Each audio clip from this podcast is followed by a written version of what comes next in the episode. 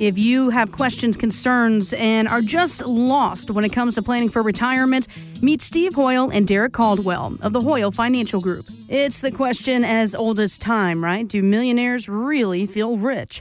Well, there's a new survey that shows just 8% of Americans with at least $1 million consider themselves wealthy.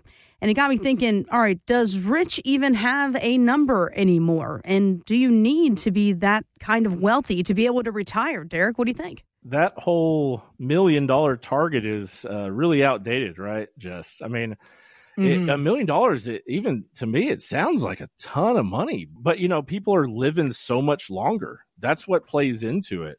20 years ago, 30 years ago, a million dollars was a ton more money than it is now in buying power. But people also were living to 70. Well, now average age of deaths range from 82 to 85 years old, depending on, you know, if you're male or female. And so people mm-hmm. are living longer. And when you retire, that million dollars doesn't go as far there's no magic number i'll say. Steve don't you agree there? Oh i totally agree. It's about you know you've got to mirror your spending habits and lifestyle with how much money you have what you want to do in retirement. You know mm-hmm. it's so important to do that.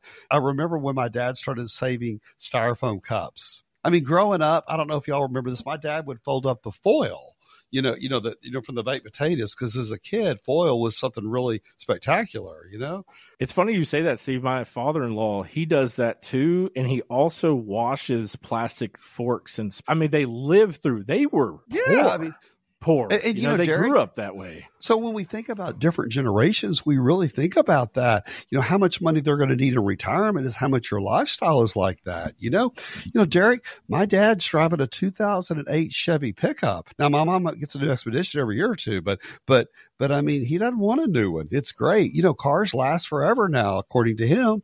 I mean, you think about it, but it's kind of like the millionaire next door. It's the Buffett effect. Getting started when I was 25 in this business, I would work with people that were early 60s retiring and retiring early as they called it and and you know thinking oh my gosh I can't imagine being that. And then I woke up and I'm 60. But you know, our strategies today make sure that people don't run out of of income.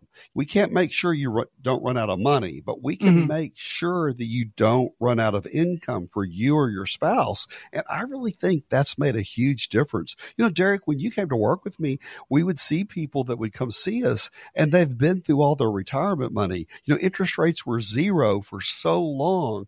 And now we have these 5% interest rates. And, you know, I had a lady in this week talking to me who said, you know what? I'm going to put it at the bank and I'm going to get 5% from now on. I'm going to guarantee you 12 months from now, 3% is going to be a good interest rate again. So I think that this approach is not going to work for people. They still need an income strategy, Derrick. Yeah. And, uh, you know, Steve, everybody, it's probably the most difficult part of retirement analysis is what I call like the the handover of shame. It's when we start talking about expenses and how you spend money nine times out of ten it's like well derrick i don't you know I, i'm not sure exactly why you need statements from your bank. I'm like hey i don't i don't need them but what we're looking for is how much you spend. Yeah i almost have to like pull it from their hand that weird exchange kind of thing.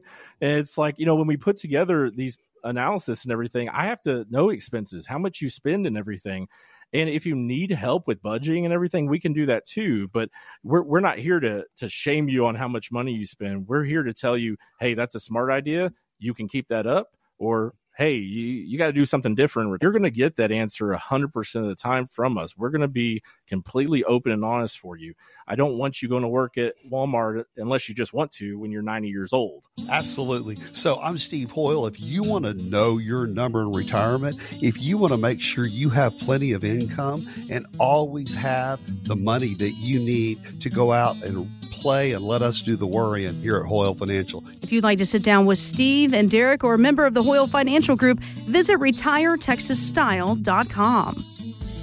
Hoyl Financial is not affiliated with nor endorsed by the Social Security Administration or any other government agency and does not provide legal or tax advice. Please consult with your attorney, accountant, and or tax advisor for advice concerning your particular circumstances. Annuity guarantees rely solely on the financial strength and claims paying ability of the issuing insurance company. Bonus annuities may include higher surrender charges, longer surrender charge periods, lower caps, higher spreads, or other restrictions that are not included in similar annuities that do not offer a premium bonus Read your contract for restrictions, limitations, or penalties. By contacting us, you may be provided with information about insurance and annuity products offered through Hoyl Financial Group, Texas Insurance Licensed 1719183.